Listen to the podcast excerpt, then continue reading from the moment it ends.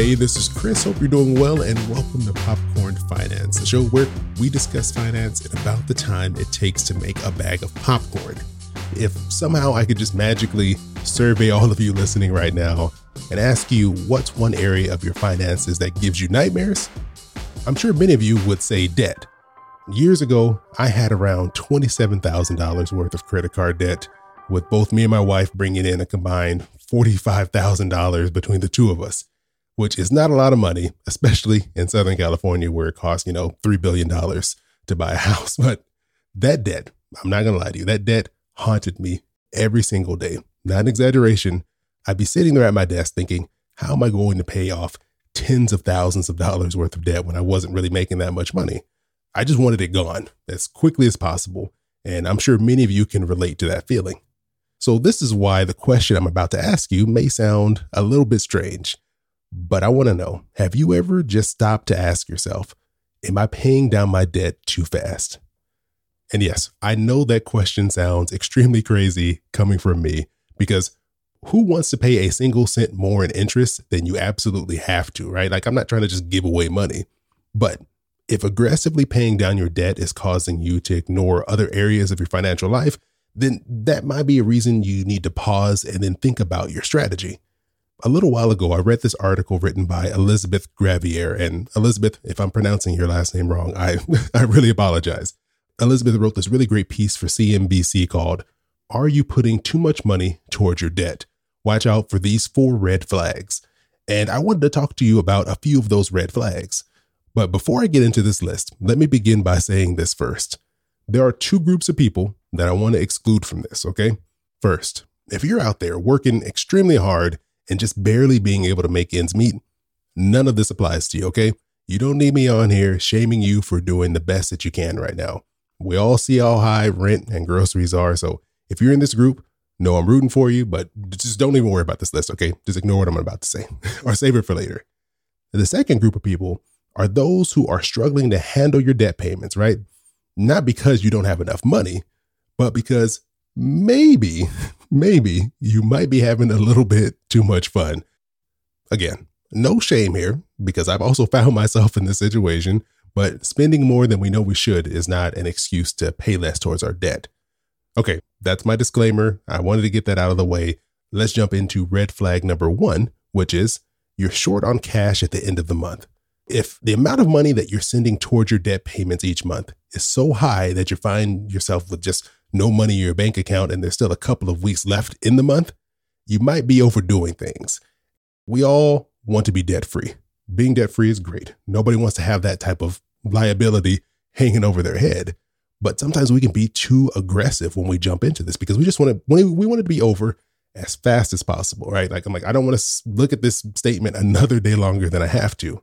If you're going so hard at paying down your debt, that you're running out of money before you even get through the end of the month, and then you have to pull your credit card back out again, you're just treading water. You probably aren't making much progress at all. And I know this can happen because I've done this. I've had several months in a row where I've seen my credit card balances actually go up, even though I was making really big credit card payments at the beginning of the month because I just ran out of money and had no choice but to pull out the card to buy some groceries and gas. So you don't want to do this to yourself. You want to give yourself space and room to yes, make this journey a little bit longer, but make it more sustainable and you don't end up just in this horrible cycle of having your balance just go back up from where it was.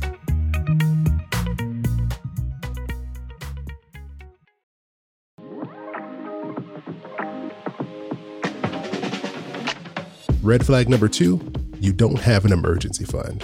Once again, I 100% did this and it was not a good idea because every emergency that happens becomes a setback when you're in the situation, I don't know why, but it feels like emergencies just keep happening. Like I don't know where I get a random medical bill that I didn't realize that I had waiting out there for me, or all of a sudden something breaks and I need to fix it. It just felt like emergencies were just attracted to me. They just kept showing up and taking money out of my bank account.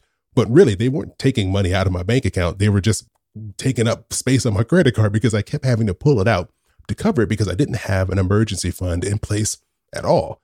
I was focused on paying down debt. And I said, you know what? I'll save when I'm debt free.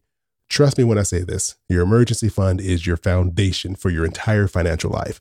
Don't skip that part. It is so important to give you that stability and just consistency along that debt payoff journey.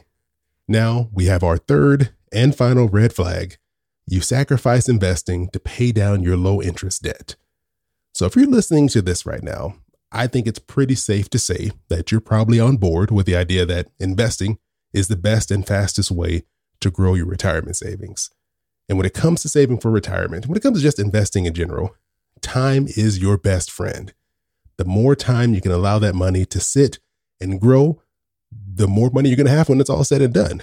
So you want to be investing as early as possible.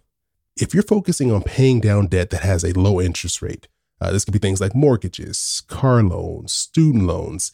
Mathematically, it just doesn't make sense to not invest at all and just focus on paying down your car or mortgage a little bit faster, especially if your job offers any type of match in their retirement plan, meaning that they're just going to give you free money to invest it. You can't pass up that opportunity.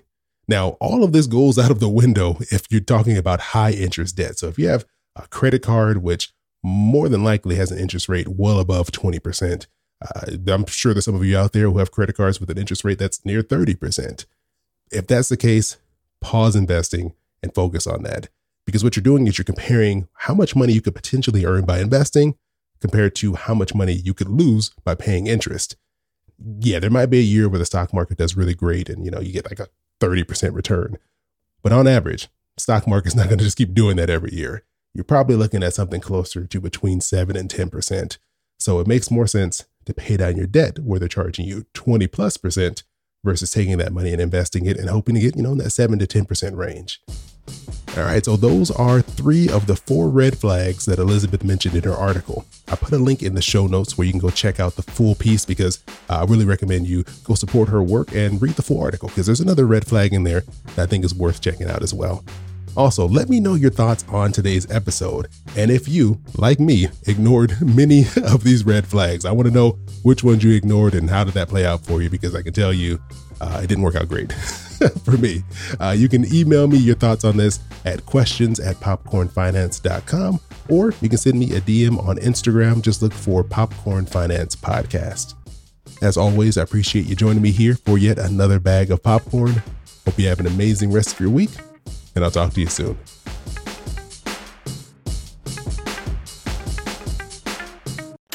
Your boy keep it poppin' like Mary Poppins.